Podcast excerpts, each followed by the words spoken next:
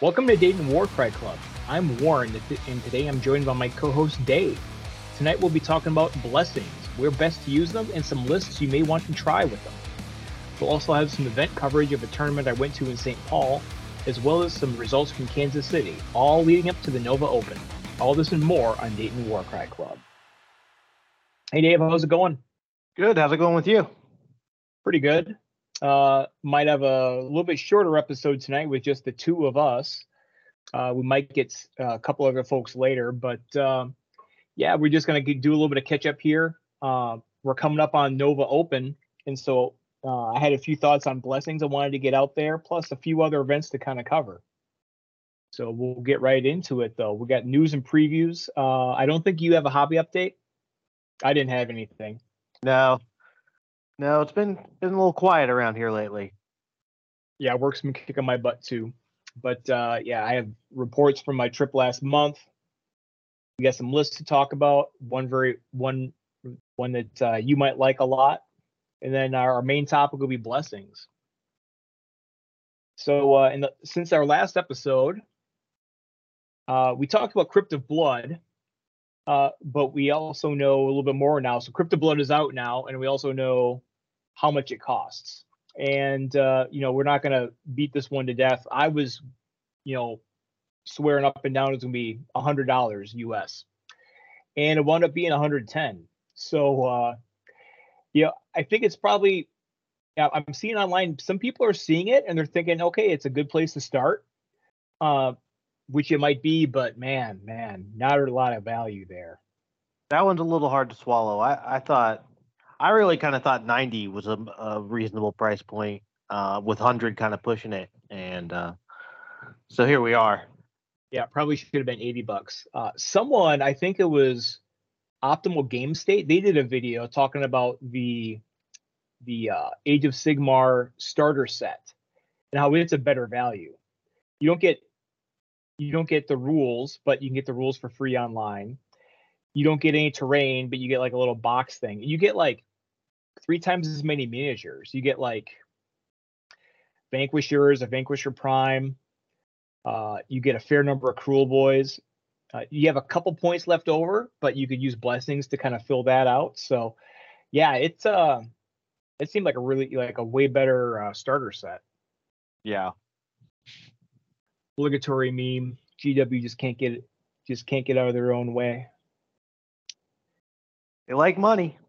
Yeah. Uh, next up, uh, we saw this as well. So we have uh, Wildercorps Hunters. So this looks great. We got uh, some good boys. Yeah, we got dogs. We got plenty of dogs. We got dudes with crossbows. And this is an actual Warcry box. So we're we're gonna get Warcry rules for it, which is like amazing because there's been all sorts of other like good looking miniatures as the time of recording uh, today, the pre-orders went live for all the new cities of Sigmar stuff. So, you know, all of it looks really, really cool, but I'm not sure how much of it is going to have Warcry rules or or what. Yeah, but the uh the Wildercorps looked great. I mean, never have too many good boys on this on the field. Yeah, that's actually um I'm actually counting for the first time. Uh looks like 11 models. So the dogs would probably be pretty cheap so it'd be kind of like a a uh, kind of a swarm list there. Uh, the range attack guys may or may not be good. I'm not expecting them to be good, but uh, just in terms of flavor, yeah, I'm I'm all about this. Yeah. So leading up to uh, my little uh, tournament report here. So this was last month in St. Paul when I was uh, on vacation, and I I promised during the last episode that uh, if I did well, there would be a report, and if I didn't do well, then we would never hear about it again. Because I, but uh, no, I did actually. Um, I did very well. Um, I went three and zero oh there, and uh, and uh, got a nice little prize. So uh, yeah, uh, yeah, I think it is worth talking about a little bit more. Every I, the the list work the lists work very well, and it was a very um, very entertaining uh, narrative format. So uh, Avery was the uh, the uh, the tournament organizer. I tried to get him on uh, this weekend, but uh, uh, the timing didn't work out. So I wanted to kind of pick his brain and talk to him about the format. But uh, you know, as we kind of talked about, it's like this escalation format where you have a few more points to spend things on each round. So you can, so you have a few more things to to spend things on each round. So I base my list off of Kyle Smith's Flesh Eater Courts list from Adepticon. You can see that right there. Uh, really good list, and that's kind of what I wanted to base it around. However, uh, I had a couple limitations uh, with the list. Uh, in round one, you can only, you're only allowed to have one hero, so obviously you can't play that list as is, uh, which is fine because actually I think, although it's a solid list, it's only seven models, and I, uh, having played seven mo- model lists, I'm a little leery of them. I would like to have uh, a few more models, but uh, I think the problem solves itself because as you add mo- as you add uh, points for each round, then that would allow, that allowed me to play eight ghouls and nine or eight models or nine models. So you got and, to you have to just set out. You got to actually re- replace it and then change the list up once you got more heroes. Yeah, okay. the way it worked is you brought a roster, and I can't remember how many how many models you could bring on the whole roster. So there you can see my whole my whole Flesh Eater Courts collection. I even brought the uh, the Duke's Harriers just in case. Duke's Harriers and the Crypt Flayers or Crypt Infernals or whatever. But uh, you know, the star of the show was the uh, the freshly painted Varghulf Courtier with the uh, the terrifying frenzy. Uh, that triple did a lot of work. Just the model itself was oftentimes the strongest model on the board and just bullied around every everybody else. And I was actually also very, very pleasantly surprised by the Flesh Eater Court's reaction, baffling parlay. So before, if you're if you get an attack as a defensive reaction, and you can say parlay, and you use the reaction, it's minus one attack against you.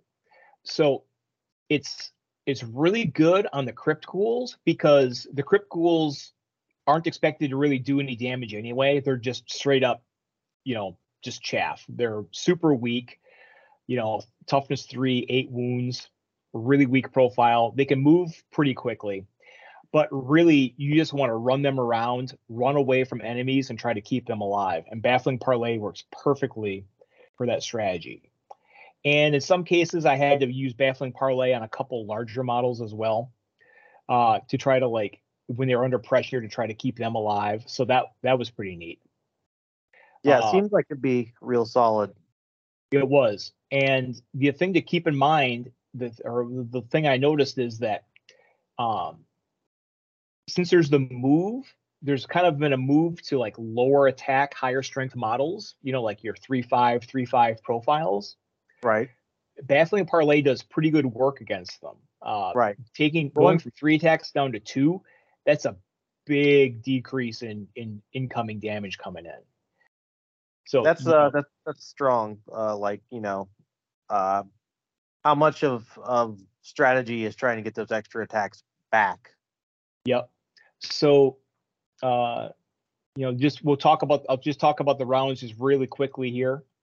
Uh and the uh the missions we did. Uh and these will actually be the missions that uh, we play tomorrow as well. So uh, the first round was Dangerous Game versus Chris on Untamed Beasts, and uh, I played Chris at at uh, Nova Open, or not Nova at uh, at Adepticon. Uh, I played him in the first round in the narrative event, and uh, he beat me there. He he uh, he smashed uh, one of my Stormcasts with a Heart Eater, and uh, kind of edged ahead in the uh, in the mission that we played. So this is my chance to get revenge, and so there you can see my list. I didn't play the the uh, the Ghoul King in this one. I just used the Varghulf Courtier, two Crypt Horrors, which are very, uh, just really solid fighters. Uh, when you look at their profile, you know, 28 wounds, 4424 profile, and six Crypt Ghouls. So I had a, a good number of models. Nine models felt really really good at a thousand points. Uh, it's been a while since I've had the the luxury of having you know activation advantage. Right. So the way this uh, the way this mission works, every turn you pick a fighter, an, an enemy fighter to be a hunted fighter, and it's like a kill mission, and you get one point every time you take down a hunted fighter. And there's a couple additional conditions uh, that uh, you can get maybe two points or three points for the hunted fighter. So uh, the uh, if the if, if the hunted fighter has the most wounds on the board, then it's worth three points. So that would have been my Varghulf courtier, but he never got named. Uh, and if you can kill a leader, if a hunted fighter is a leader, you get two points. So uh, the way I looked at these missions, because I hadn't played any of these before, I just kind of looked at it like I had to, you know, had to come up with some sort of game plan here, uh, and kind of imagine how the how it's going to play out. So what I did was I knew I just assumed that my Crypt Ghoul is going to get picked every turn, and he had planes runners for me to pick every turn, and both of them go down very very quickly uh, to each to uh, each other's attacks. So if nothing else happens, it becomes a draw. It becomes a four-four draw. Um, I, with his leader being a, a heart eater with 20 wounds, I thought I had a chance to lure his leader into combat, and then I could name it as hunted and then kill it for two points, and that would, and then so that turns a four-four game into a five-four game in my favor, and that was my strategy. Uh, and that actually is, how it played out. Uh, we were we were rumbling, uh, you know, killing you know he was killing some ghouls. I was killing some uh, uh, some planes runners, and I'm actually I got to kill his leader when it was hunted with the Varghulf courtier. Uh, managed to do that. and I think I had a ghoul that actually got away too. So I think the end result was five to three but uh, yeah, it was an interesting, uh, interesting twist on uh, on a kill mission. Yeah, I, I actually like that. That sounds interesting. So next up, uh, I got to play against Dan, so the Salty Sea on Strewn Riches. And so Dan had a little bit of an advantage here because, uh, I mean, he designed these missions, right? This is this is his mission pack. This is the title pack. Yep, yep. The zero. These are all from the title pack. Okay. And I'll put the link. I'll put the link to the uh, title pack in the uh, in the video description as well. I set up a custom URL for it for us to use for the event. So this one has this is one of those missions where there's kind of two things going on. Kind of like you know we played some Rumble Pack missions with randomly rolled Rumble Pack missions with a couple different things going on.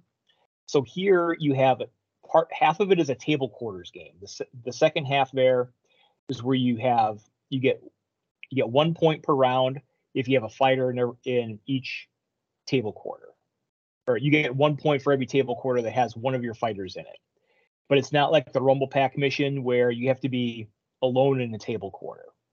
So that one's easy to pretty easy to score you can just kind of assume that both of us, you know, if nothing else happens, both of us will score four points around. So there's 16 points up for grabs there. And there's also five treasures uh, as well, but the treasures don't get scored until the end of the game.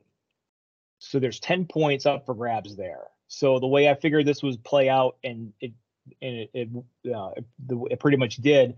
We're kind of jockeying for position.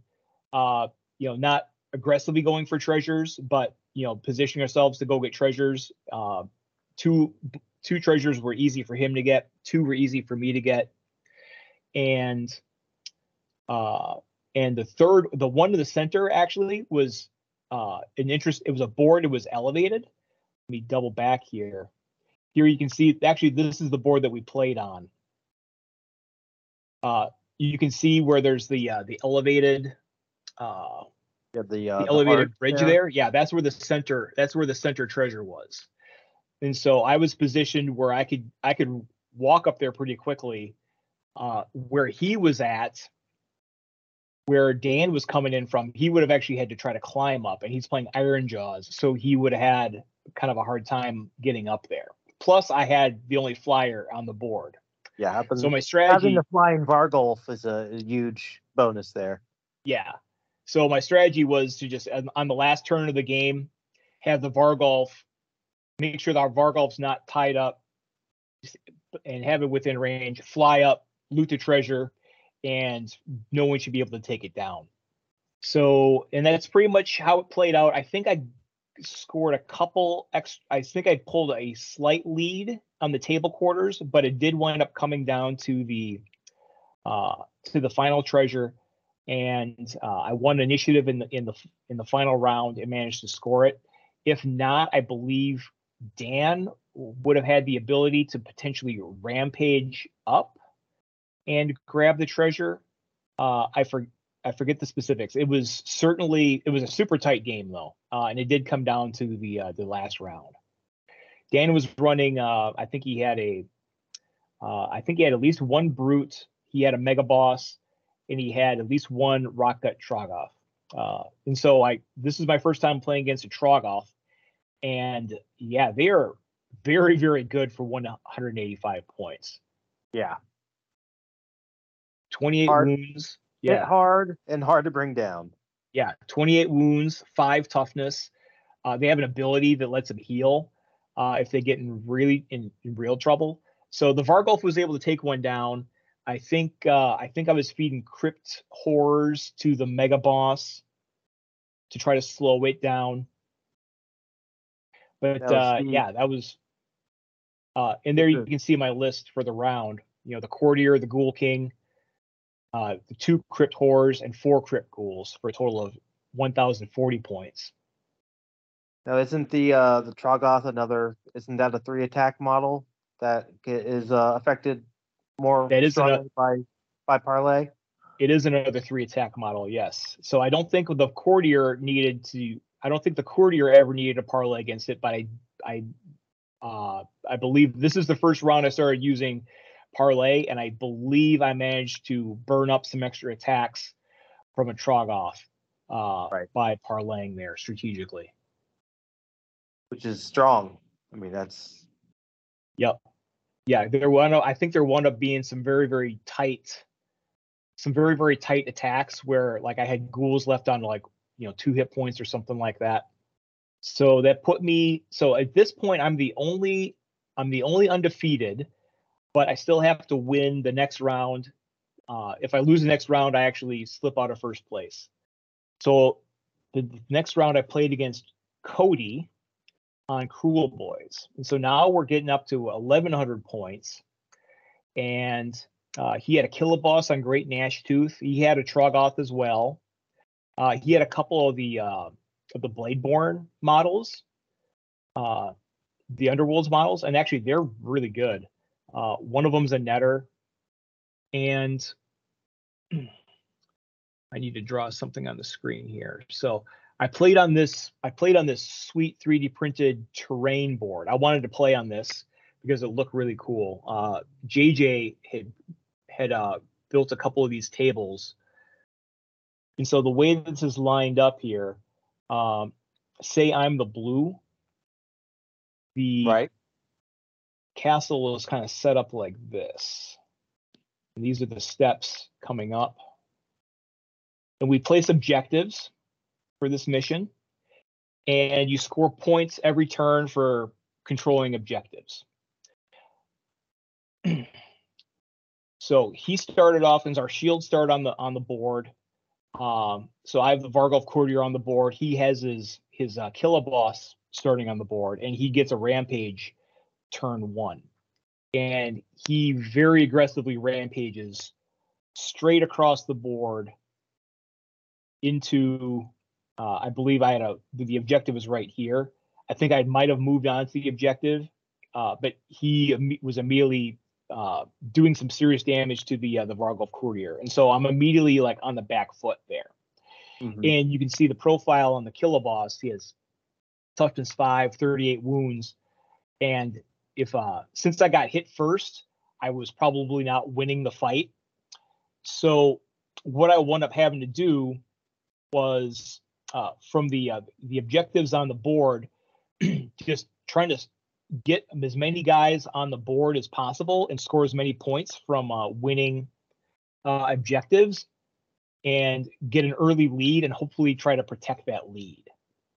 So that was that wound up being my strategy based on his his uh aggressive like trying to alpha strike me. Mm-hmm. And is there really a more Killaboss tactic than trying to alpha strike with a rampage on turn one though? Yeah, that's exactly right. And he had he had, he had a Troggoth too, and the Troggoth was also pretty rough. I didn't have a whole lot that was able to take up the Troggoth with my with my courtier being taken down. Um, I believe I was able to use some Cryptors to try to take out a, a couple models. Again, try to fight for activation advantage because I'm losing models for sure in in this game as well. And uh, uh, it was it was tough getting around though. Um, in the other two games, I had a whole lot of freedom and I was able to, you know, make good use of the movement five on my ghouls or six on the horrors. Here you can see in that in the uh in the terrain there, you have a whole lot of like lanes and choke points and stuff like that. And so yeah. very hard to like get away, right? Here you can see my Varghul trying to run away. Or actually, no, this was the uh well, this was the start. Actually, this was the start of the game. So here's my this this is where my Varghul started.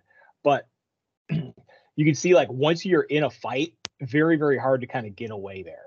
Um, normally I'm like zigzagging across the across the battlefield, and you really couldn't do that here. So really is good looking terrain though. Oh yeah, it was it, it was amazing. I want like I, I wanted to play on it. I didn't even think about Right. like the strategic implications of it. Just, just wanted to experience it. Right.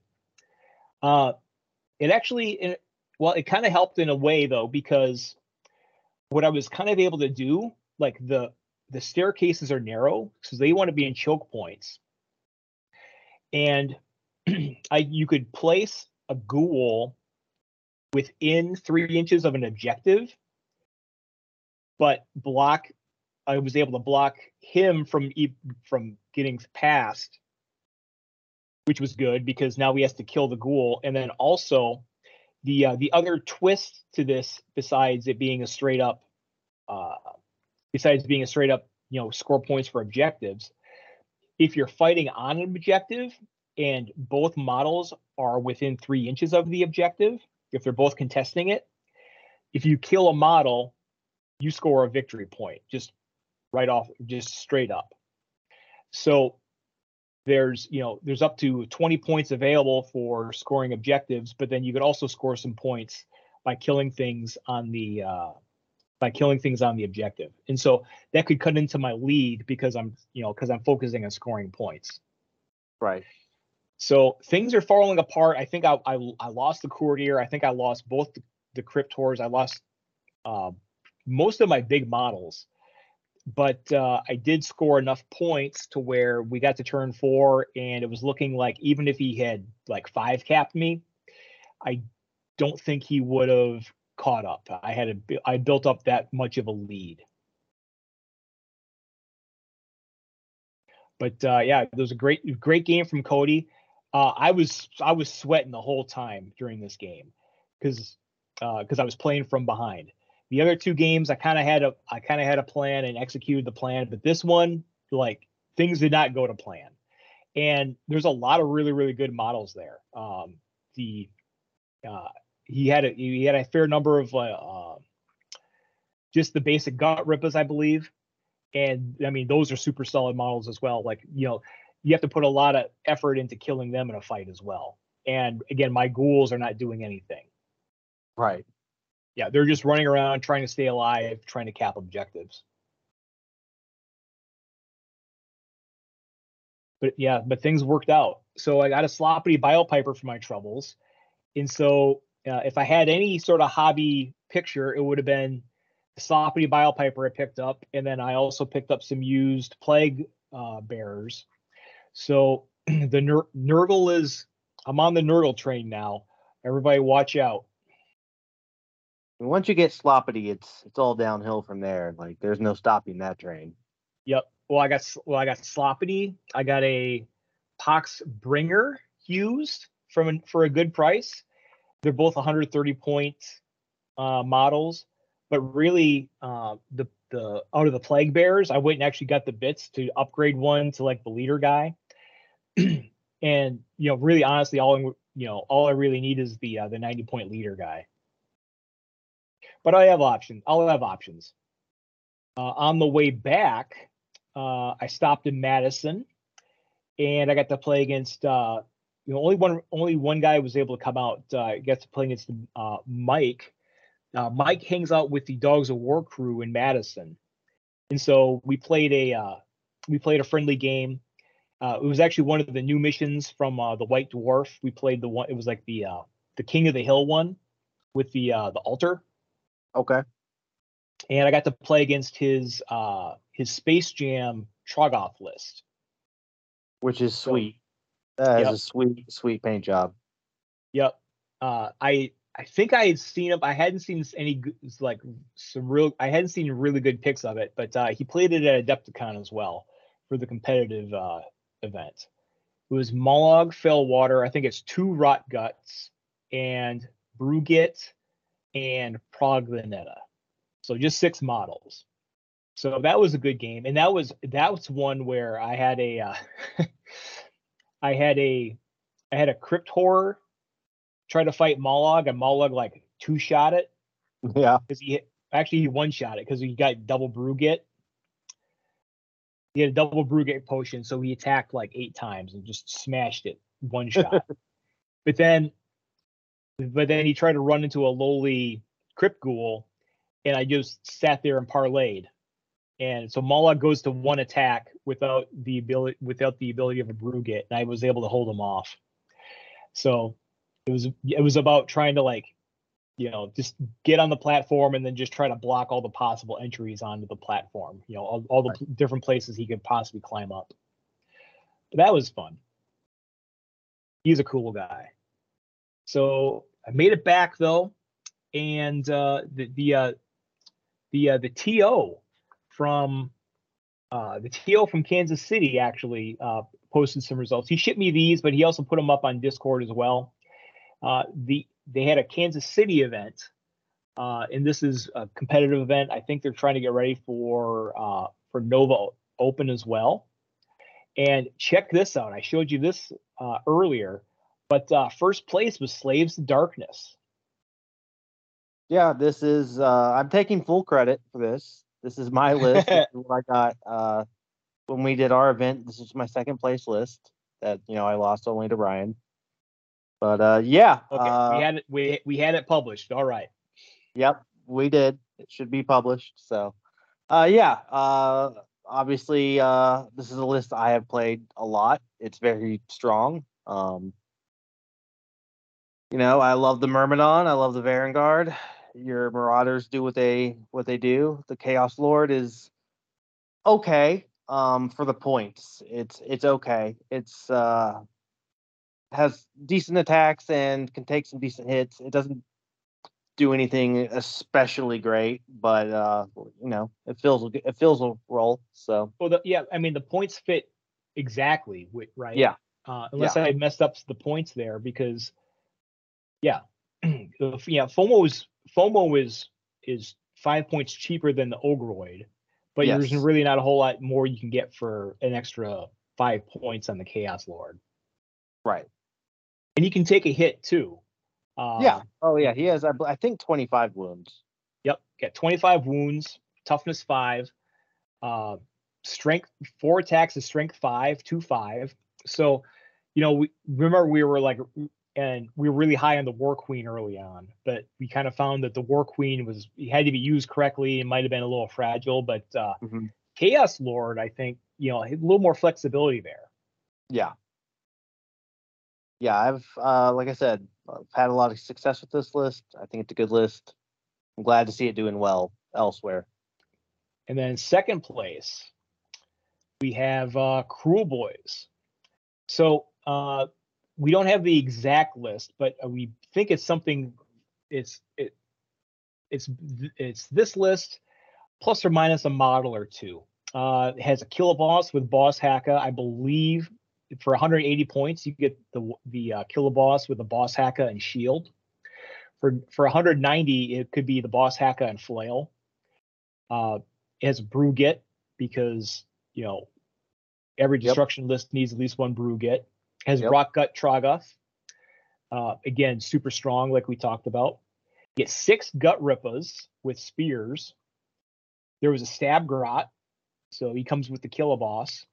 And the the last model was unknown. Um, if you had the 180 point Killaboss, that puts you at 930 points and 11 models counting the unknown model. So the last model it could be um, I think Steven said it might have been something small, uh, maybe a, a pot grot, but that leaves some points. 70 points is exactly the right number for hob for a, a single hobgrot Slitta, uh, or a second Brewgit potentially. So uh, you have some flexibility here.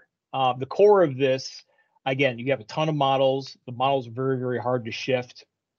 Um, and you could definitely play around with like the last couple models. And the other cool thing is, uh, you know, if you have a Brewgit and a Rock Gut Troggoth, uh, the rest of those models all come from a Dominion box or some of those other Age of Sigmar starter boxes.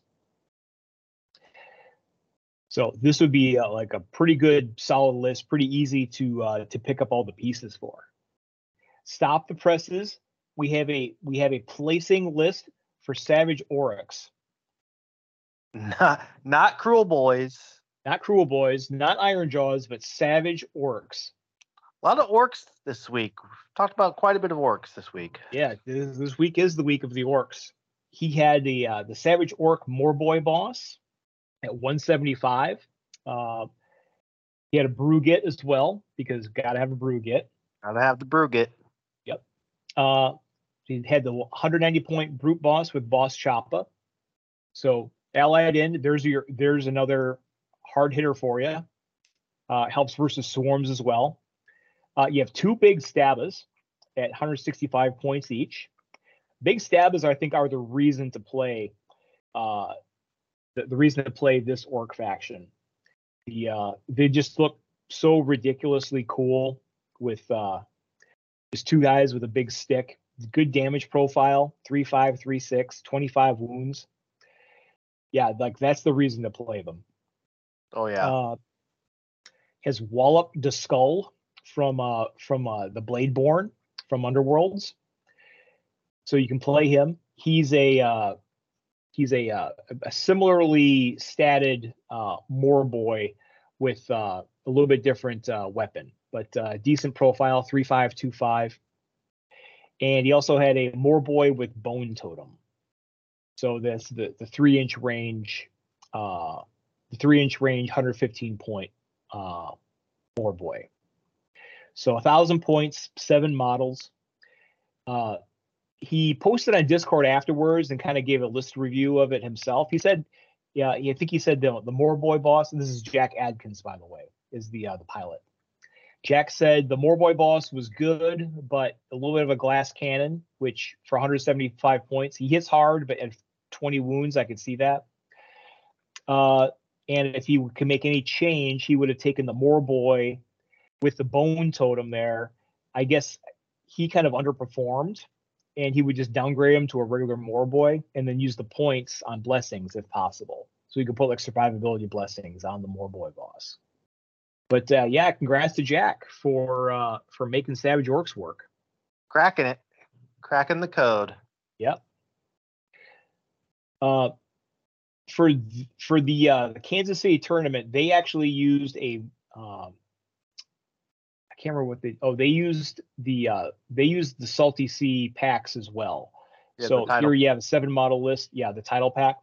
I believe that's what they used. So they had a seven model list here in third place, uh, 11 models in second place, and again, seven models for first place. So the seven model lists, if you were doing like straight Rumble pack, obviously I don't think you would have seen them do as well.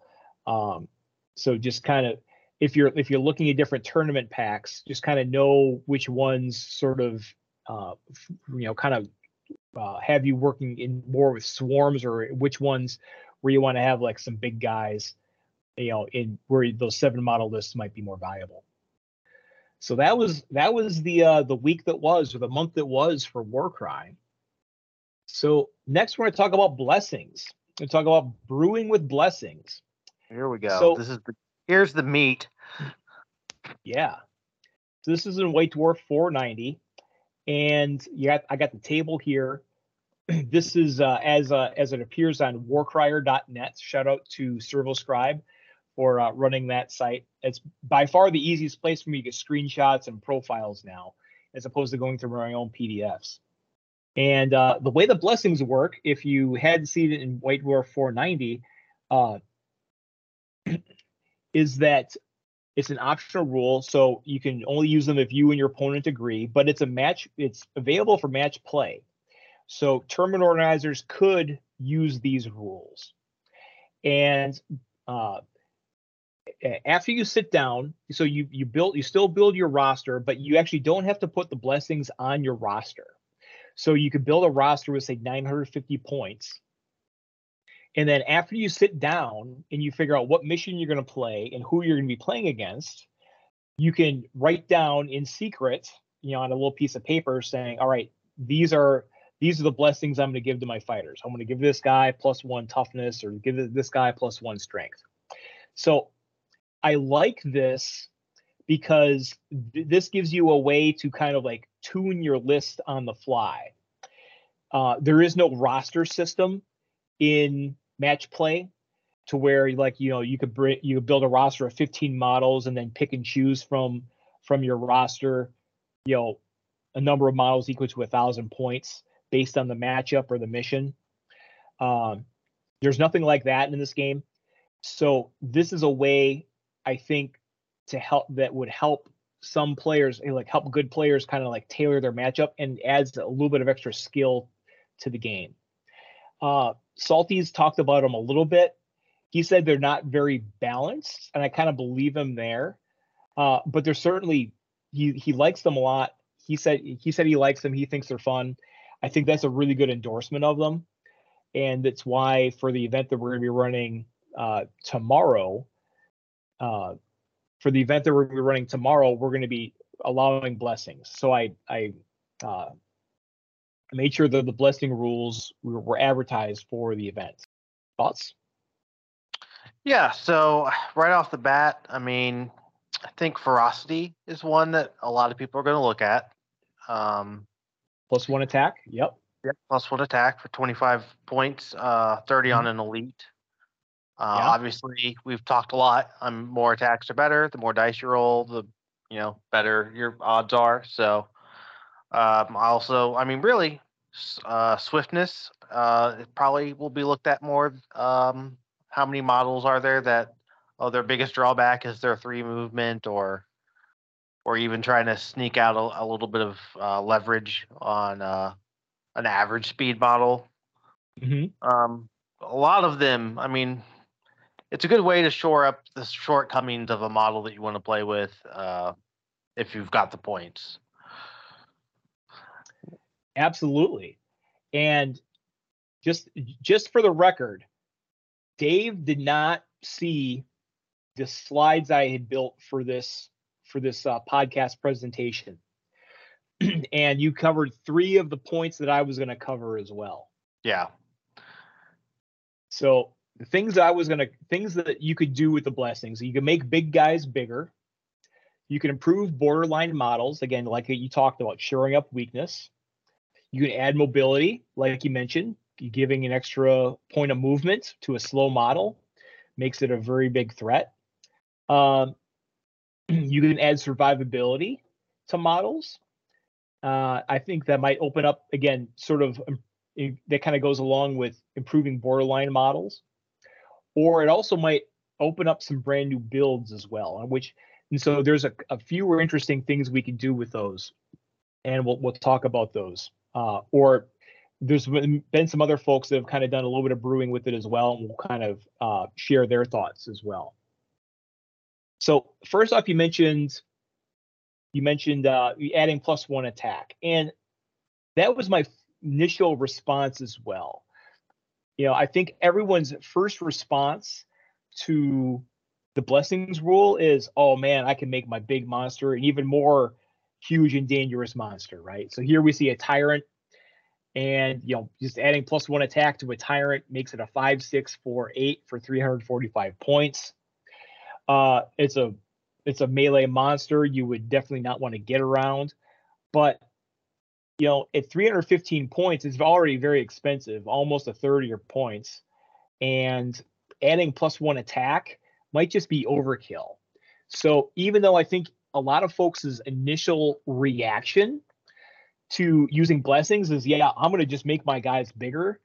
Uh, I think you may want to think twice about using blessings. Also, keep in mind that blessings have a very real cost attached to them. We're going to kind of look at uh, the cost effectiveness. You know, 30 points is almost a knob is almost one Gnoblar. So, you know, you can add blessings and make your guys bigger, but it's going to affect your model count. And some lists already have like a low model count. We saw a lot of those seven model lists that were a thousand points. If you had blessings, you're going down even further. So uh, I, I think this this is worth mentioning up front that you know there's a lot of good things you can do with blessings, but I think there's also a lot of traps as well. And I think you want to like very, very carefully pick and choose the blessings you want to use on your fighters. Yeah, I agree. So, how can we get the most out of our blessings? Well, improving borderline models. I'll, I'll give a few examples here. Um, now, adding plus one attack on a two attack model, that that's pretty good because you're increasing your damage output by 50%. Uh, so you can see that pretty pretty pretty uh, pretty clearly. Um, you could add, you know, another area. There's a there's a class of models that have like a lot of attacks, but only three strength, and those aren't good in a lot of situations because you know they can get countered off the board. And so we'll look at an example there where we try to add strength to a three strength model to see if we can make it, you know, a little bit a little bit stronger. Uh, there's another uh, one of the options we can use with blessings is plus one damage, you know, plus one non crit damage on non crits. And that gets valuable the more attacks a model has.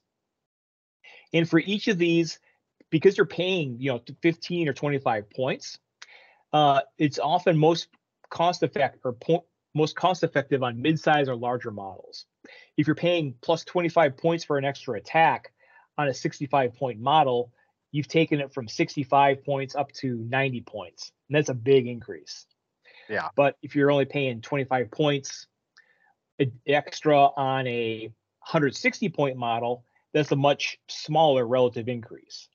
So something else you want to keep in mind. There's like this balancing act you have to do though, because again, if you're putting these blessings on way too large of a model, you might actually be being, putting too many eggs in one basket and hurting your overall model count.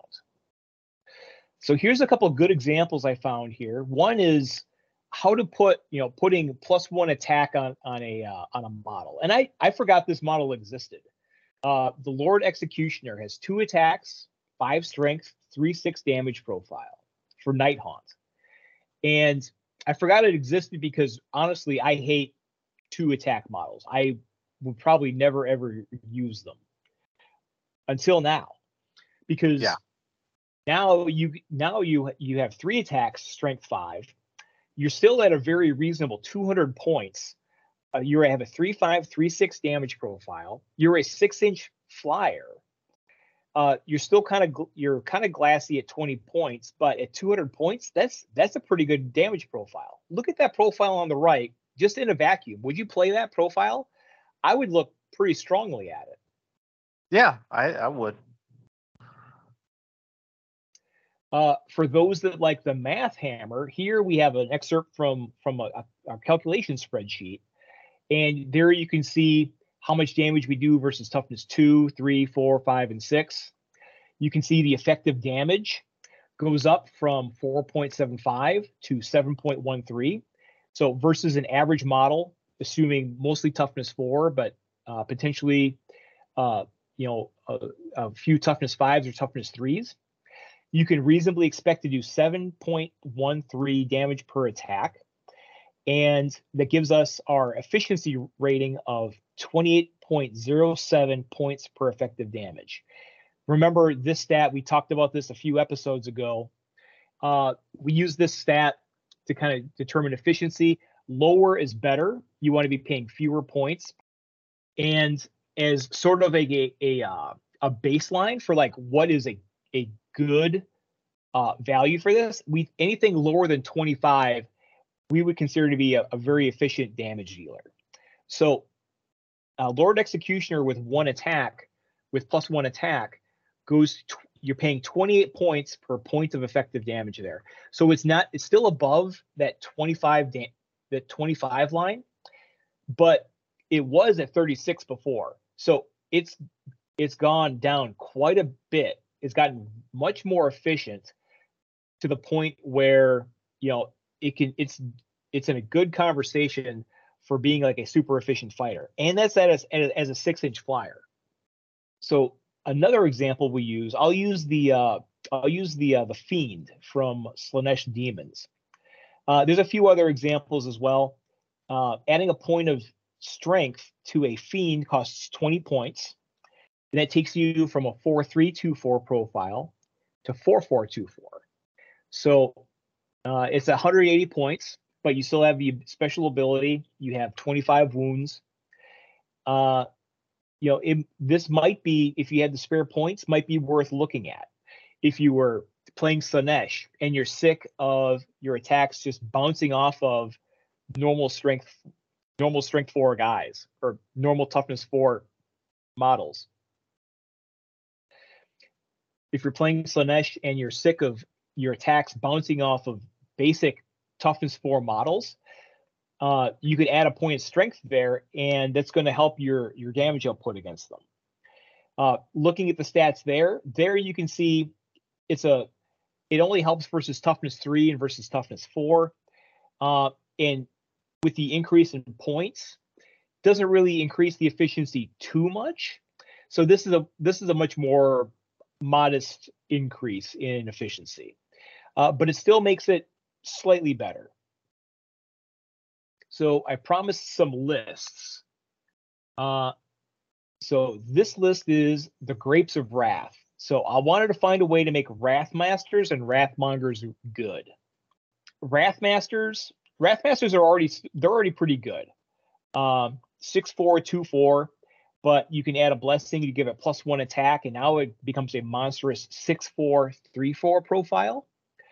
But Wrathmongers really got the short end of the stick in 2.0. Your damage profile went back to a 1 4 profile. But uh, if you pay just 25 points, you can, uh, for 165 points, you can get a Wrathmonger with a 5 4 2 4 profile.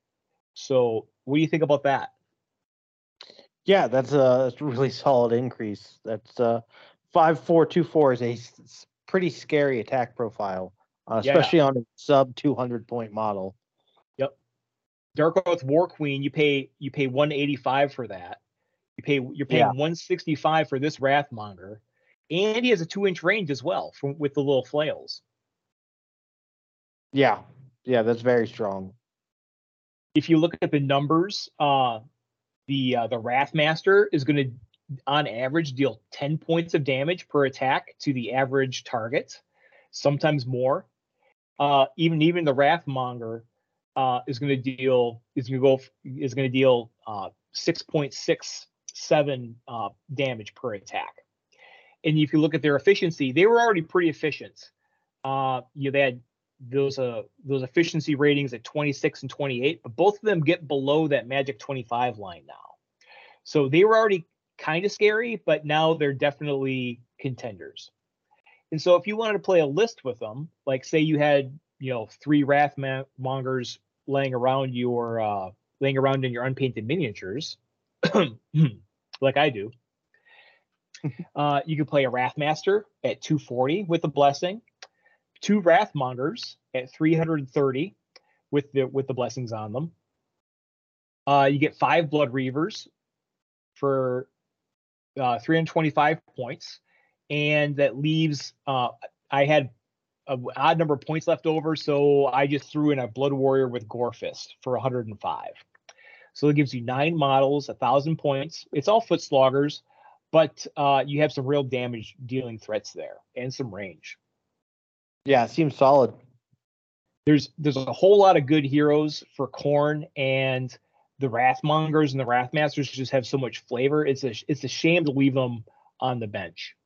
So yeah. just finding some way to try to to to use those. You, you know, this is just a kind of a meme list to kind of build around them, but you know, at 165, that I think that Wrathmonger is you know competing for you know maybe as just a one of in any other Khorne list, it might be competing for a spot.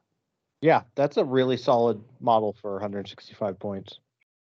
Okay. So we also talked about adding mobility. So again, so we have you know movement three fighters, super efficient for their points cost. But imagine how much scarier they'd be with an extra point of movement. And so I picked three examples here. Imagine an orc mega boss at 250 points but able to move four instead of move three. Imagine a brute boss with boss choppa. He's 215 points, but he's almost as scary. He's got 3636 damage profile, 30 wounds, movement four. Or imagine a paladin of Star Soul Mace able to move four with his 3548 profile. You get that for 170 points. 170 points. Yeah.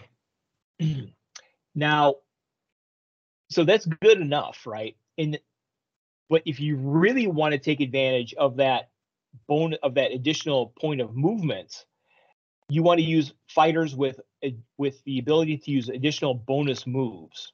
So that's why I picked, you know, that's why I picked three those three examples. Uh, Ironjawz have charge, uh, paladins with Star Soul Mace have access to Furious Avengers, and those, you know, for the low cost of a double, give you a bonus move action. So not only can they just move four by themselves, but they can move four with, they can move four uh, just by spending a double in most cases. Right. So you're really getting especially with these, you know, with the bonus action, it's not just one inch. It's really more like two inches that you're gaining. Yep. yeah, that's that was that was kind of my thinking there. So as long as you can get, you know, with an Ironjaw, you can charge, move, attack pretty easily. That gives you an eight inch threat range, nine inches with the with the weapon. Um, so if you wanted to build a list here, so this one this is so this is just six models, but this is really leaning into the additional mobility there. So for 180 points, you can t- get the leader of your choice. I picked a Retributor Prime, another three inch. Uh, this is just a three inch uh, move model uh, without any blessings. I wanted two paladins with the Star Soul maces with that movement buff.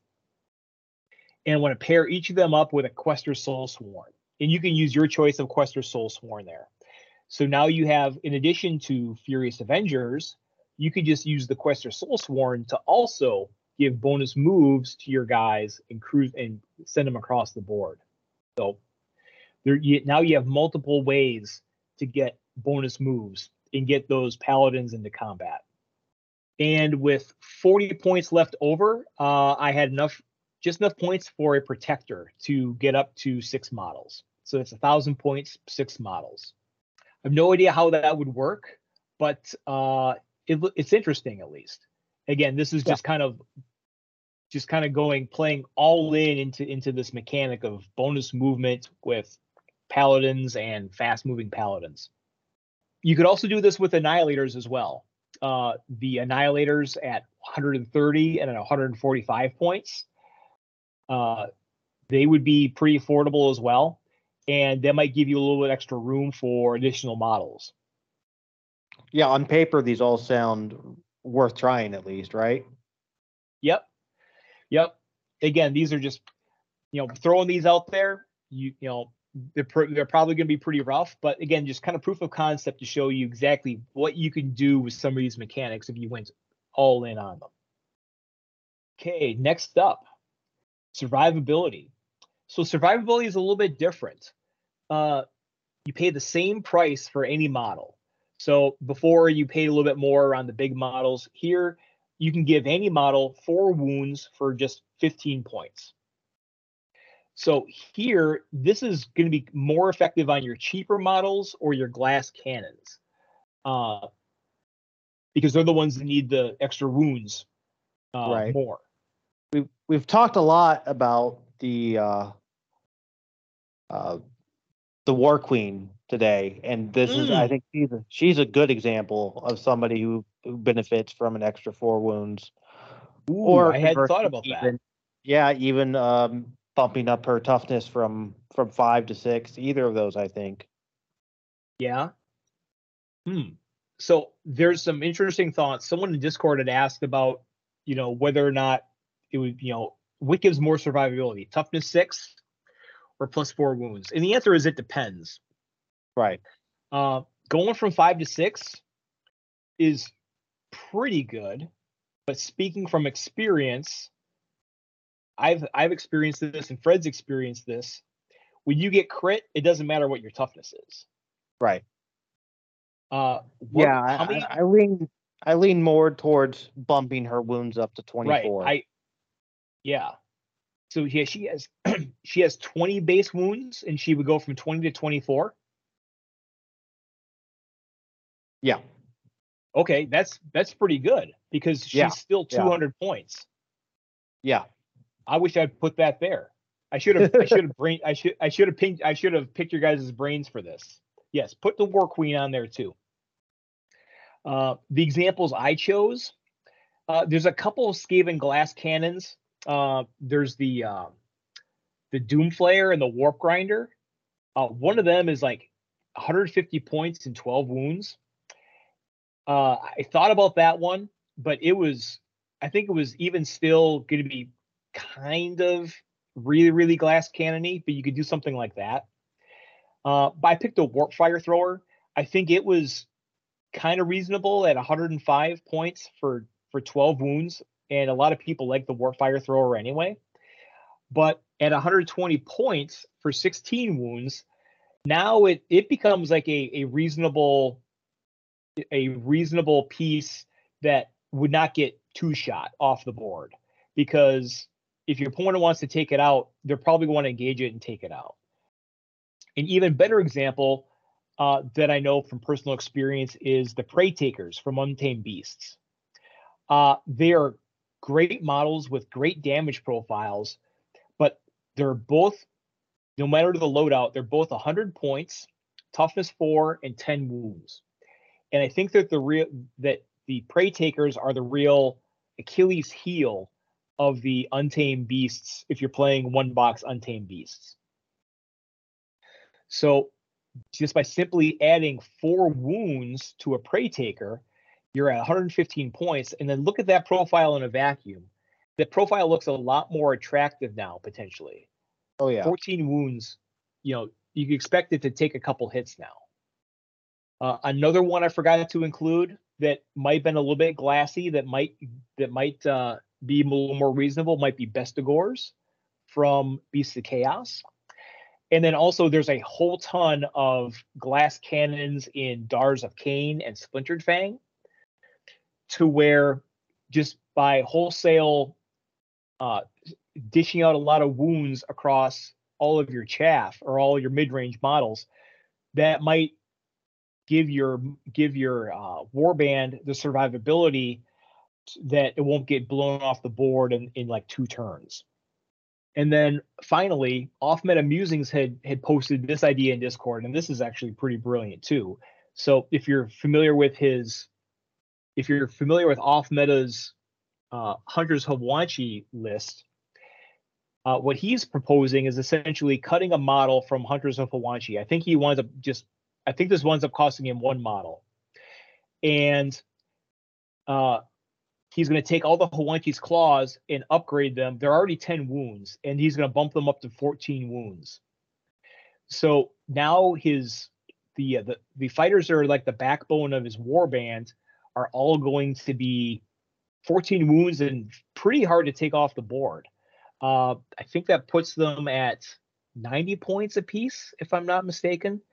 But even still, uh, they're the the rest of that warband is so inexpensive that you have a decent amount of survivability and 10 models on the board. So a strategy like this might also be good for your warband if you're having a lot of trouble with survivability. Remember, it's only 15 points to add four wounds. In a lot of cases, you might be able to just be able, you might just be able to cut one model and spread out and, and give a extra wounds to a number of models, and that might change the whole way that your warband plays. I wonder how much testing they did to come up with four, because it's just five seems so much more. You know, everybody likes round numbers, so there right. there has to be a reason they went with four. Uh, I I couldn't tell you. I don't know. It does seem arbitrary. Uh, it for the most part, I think they all kind of makes they all kind of make sense. Um, mm-hmm. Without getting into the math or the linear regression of whatever the pointing algorithm is, or if they just happen to, you know, randomly uh, fall upon well balanced models. Uh, OffMeta has done a little bit more work with the linear regression. I haven't had, I've barely had time to do regular podcasts, no time for hobby. I haven't had time to dig into like linear regression and more math hammer about that, although I'd be very interested in really cracking the code. But uh, yeah, I, I, don't I don't know what they were thinking. It all kind of makes sense though. Uh, it does. You know, we're taking you know we're taking a glass cannon Preytaker here, and at 115 points, three five two five, four toughness, 14 wounds. That's like that's like a chaos warrior, right? It's yeah. You know, you're, I mean, you know, or one close to a chaos warrior profile. Yeah, one less toughness, but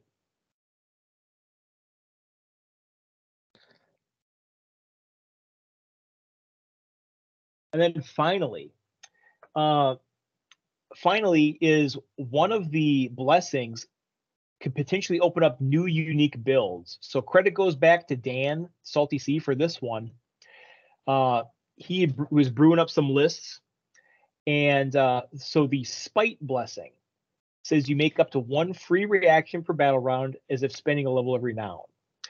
And he had, uh, if you want to go, if you want to go all in on pink horrors and blue horrors, if you give spiteful to the pink horrors, that lets them use their split re- reaction regardless of whether or not they've activated.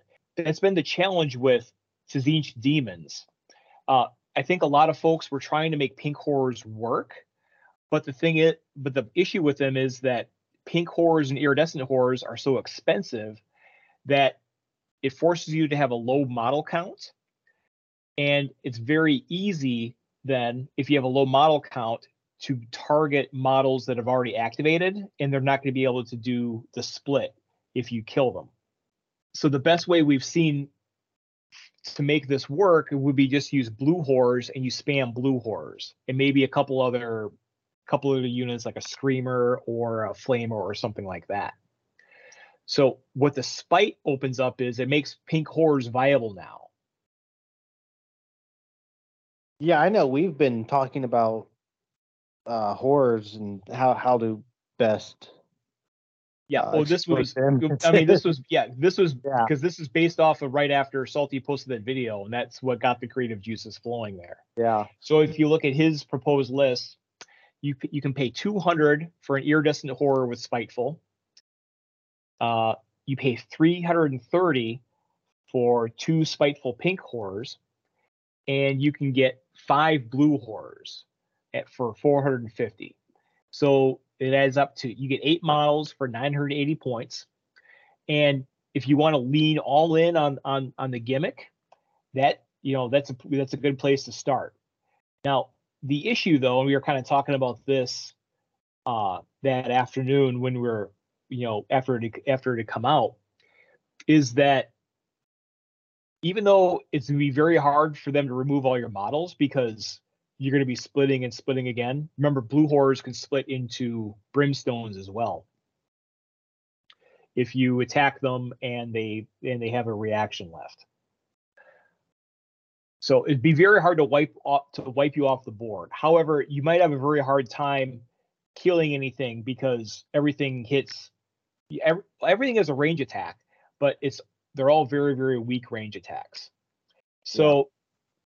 Uh, one thing you could do uh, that I was kind of doing was I was brewing around is maybe you could go you could cut one pink horror in one blue horror that gives you uh, that gives you enough points for an Ogroid Thaumaturge potentially. Again, it's not a huge damage dealer, but he's a big guy. He he fills the big guy role, and it's in theme for Tzeentch. Uh, another thing you could potentially do is uh, maybe you don't build around Tzeentch demons like this. Maybe it just makes the spiteful iridescent horror at 200 points an ally option that's that's available for any other warband. So yeah. you could play Tzeentch Arcanites and put an iridescent in, or put an iridescent, put the spiteful iridescent in any other sort of random warband. Say you had a low model count, for example. A spiteful iridescent horror potentially solves that because it's going to turn into, you know, four more models with the with the splits potentially. Yeah, that really is a interesting building block to have a access to a model that you reasonably can turn into four. Yep. Epic Loot did have pink horrors, and I think they had blues sitting in the. Uh, I know for a fact they had pinks in there today when I looked. It was tempting, but I didn't buy them. They they generally have pinks. Yeah. Blues, uh, I can't remember if they did or not. I, I'm pretty sure that somebody bought the Blues last time we were there, either you or or Fred. Maybe it must have been Fred. Might have been Fred. Because I believe they actually they had the Blues and they came with the Brimstones. Oh, see, that's the way to do it. Yeah. And finally, one other thing to consider here, especially with the spite reaction. So I'll read this again. Make up to one free reaction per battle round as if spending a level of renown. We kind of missed this the first time. You know, if you're putting on a pink horror, you're only ever going to make the reaction once because it because it happens uh it happens after you you kill the the model. But you can it means it gives you for 30 points, it's it's not a cheap blessing, but it gives you the ability to use one reaction every round. And so the you where you might start thinking about this is oh okay I can make one counter per round, which I think is kind of selling it short. Uh, what it does is that if you have if you have a strong reaction, it makes those reactions even better. And so, uh, what's one of your favorite reactions, Dave? Uh, well, that would be uh, the uh, Slave to Darkness Fortitude buff, the Boon of Fortitude to heal your uh, heal your model for three. Yeah. I mean, it's strong just on a Marauder because it effectively gives them 13 wounds. Now, imagine, and Fred gets credit for this. So, Fred is going to try to put Spiteful on his Varanguard. And I, I wish he was on so we could talk about it. But uh, the idea is that you're going to be uh, you're going to run the he runs the Varanguard into combat anyway, regardless. That's right. just a given. So someone's going to be someone's going to be trying to attack it, and the way that we've seen the Varanguard uh, play out in combat, oftentimes you, you've you've you witnessed this yourself. Oftentimes the Varanguard he he'll run the the Varanguard in and he'll sacrifice it. Mm-hmm. You know mm-hmm. the rest of the models are going to do the work of winning the game he uses the Varanguard as like a distraction Carnifex. You know, sometimes if in, if the Varanguard doesn't die, then I, then obviously you just run it down their throat, and you know you'll probably win the game that way. Right. Uh, but sometimes you know even with toughness six, the Varanguard is going to you know go down after a few crits or something like that. Now, with the boon of fortitude and being able to use it once per battle round, that effectively gives the Varanguard 42 wounds as opposed to 30. assuming it lives for all four battle rounds. So now your Varanguard is kind of in that class, almost kind of goes in that class of fighter where you don't try to kill it. Uh, killing it's a fool's errand potentially. Yeah. The Varanguard is already one of the strongest models in the game. So, yep. I mean, un, basically unkillable Varanguard is a nightmare scenario for many mm-hmm. uh many lists. Yep. And then once it's in and then once it's in combat, right, you're potentially facing, you know, nine attacks uh yeah. per turn from it. Yeah. While it heals for three points for free. Yep, for free. It in a, you know, without even without even burning its reactions or attacks. Right. So uh, if you want a list, this is what uh, Fred was going to try to play. He's probably not going to make it tomorrow now, but uh, he was going to play that Varanguard. He was going to put plus one attack on the Fomoroid Crusher, so that makes it a four six four eight, I think. So the the so he's so he is kind of going, he is going kind of deep on that, but it makes the Fomo Crusher even more scary. Yeah. He's going to play, he downgraded his leader. He's not playing Sloppity Piper anymore. He's playing the 90 point Plague Ridden, but he still has all six Plague Bearers. The last list that he ran uh, in our tournament was 975 points. He had points left to spare already. And by downgrading his leader to a Plague Ridden, he has the points to give that blessing to the Varanguard and give the blessing to the Fomo Crusher, yet still keep nine models. He's at 995 points currently with that blessing loadout. That is scary, especially considering that Sloppity Piper really wasn't doing a lot in that particular list to move Plague Bears around. He was spending more of his time, more of his dice on the Varanguard and, and the Fomoroid than anything else. So that's the scary list right there.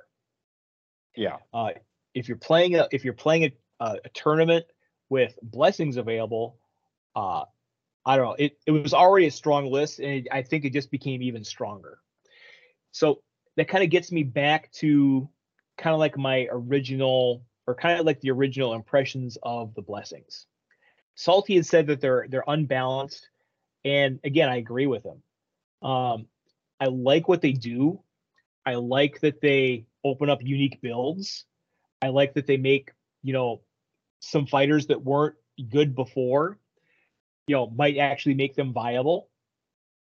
But I my my big concern is that while it opens up some of like these kind of like niche lists and niche fighters, a list like this with cheap chaff, you know, because his because his list was built around, built around plague bears, or maybe say you had a a KO list that was built around cheap cheap Arkanauts or something like that.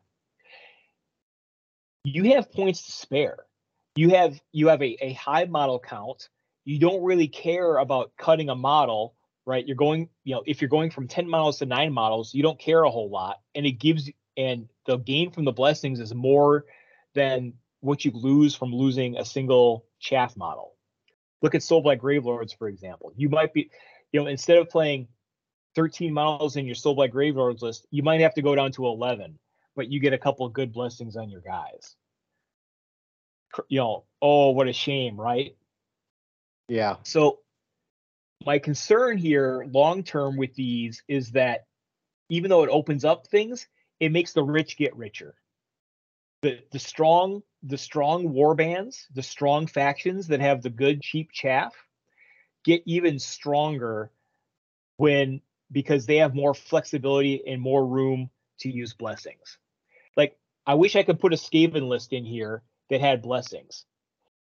You know, I would like to have the ability, you know, to have some some points spare to put plus one strength on a on a rat ogre, for example. But all of my Skaven lists are already so tight for points because everything is so expensive because I'm paying for movement. Right. I I would have to cut a model and you know it, it, there'd be some very very hard cuts to make in order for me to find room for plus you know plus one strength on uh, on on a rat ogre or something like that. I'd have to make some big sacrifices. Fred had 25 points to spare from his tournament winning list, and he was able to downgrade his leader and not lose much, and find even more room for points. So so long term, I mean, we'll, we'll do this tomorrow. I want to see how they go. I want to see what people think here in the local area about it. Uh, and we're going to have a couple, you know, we're going to have a couple more events as well locally, like before we do a tournament. And we'll see, we'll see about the the blessings. Right now, I'm still leaning towards using them, but if it winds up, and if people are having fun with them, I, I think I'll keep them. But if it winds up becoming oppressive, then maybe we go back to regular Warcry. I'm not sure. Maybe there's a compromise in there where like you get one blessing, like one model gets a blessing, and that's that's it. Maybe, yeah. Now, I would like to play the rules kind of like as I would like to kind of play the rules as written though, like as completely given to us. Start, Which but that might be a good compromise if it starts to become oppressive. true. It, it's kind of like a little house rule thing. Exactly. Uh, you know what's you know what's funny? They're doing a a tournament at Warhammer World next month, and they're allowing blessings, hmm but they're not a, they're not running the blessings the way that they're described in the White Dwarf. In in White Dwarf, you get to pick your blessings before each battle, and so you you know you get to do the list tuning like I talked about. Right. For that tournament, you're allowed to have blessings, but you have to put them on your roster, and mm. you're locked in for the entire for the entire tournament. Use with the blessings that you picked on you put on your roster. So the people that the people that put out the rules aren't even following the rules that they they put out. I just just GW things. Well, yeah, that's that's classic classic Games Workshop. Uh, I mean, it makes it makes things easier, I guess, from a bookkeeping standpoint. But then, but why write why write the rules like that in White Dwarf? Just say they go on your roster. I don't know. I don't know. Can you put blessings on monsters? Yes, yes, you can. You can put plus one toughness on a chimera to help solve the to help solve the uh the the, the fact that it can get uh it can get burnt down quickly. Because chimera's got toughness four. Yeah. I mean, what's an, when you're using a chimera, it's another 15 points, right? Exactly exactly.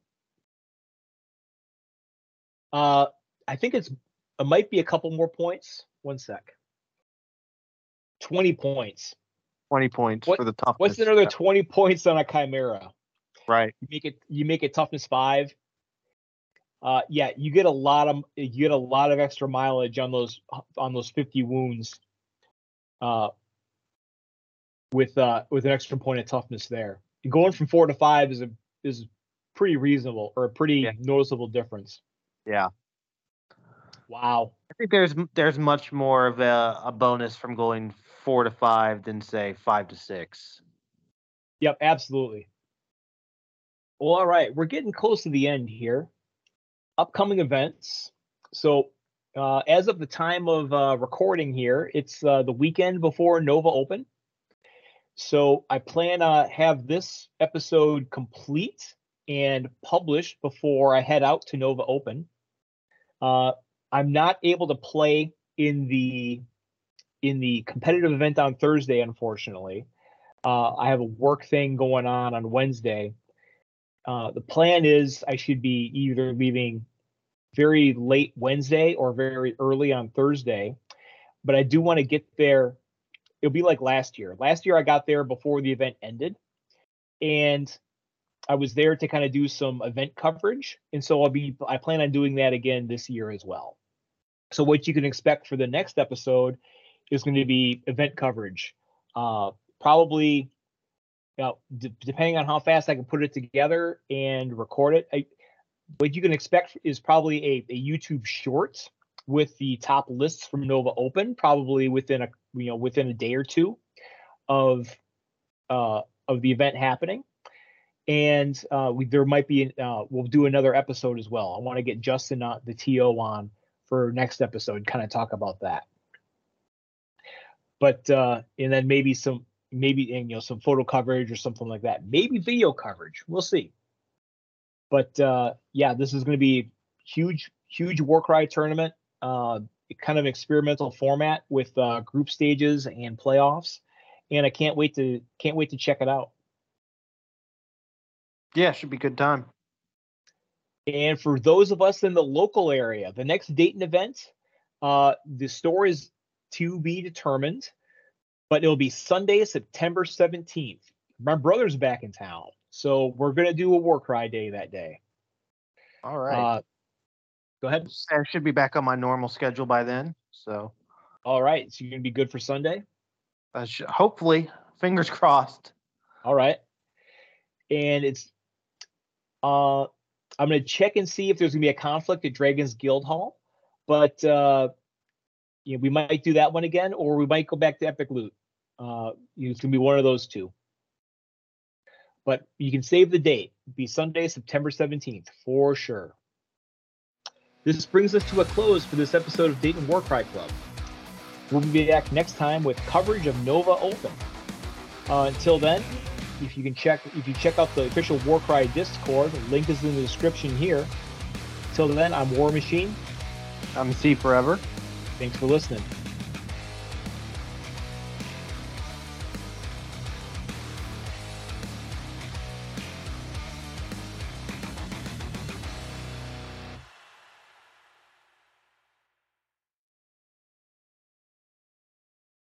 The rough outro, but whatever.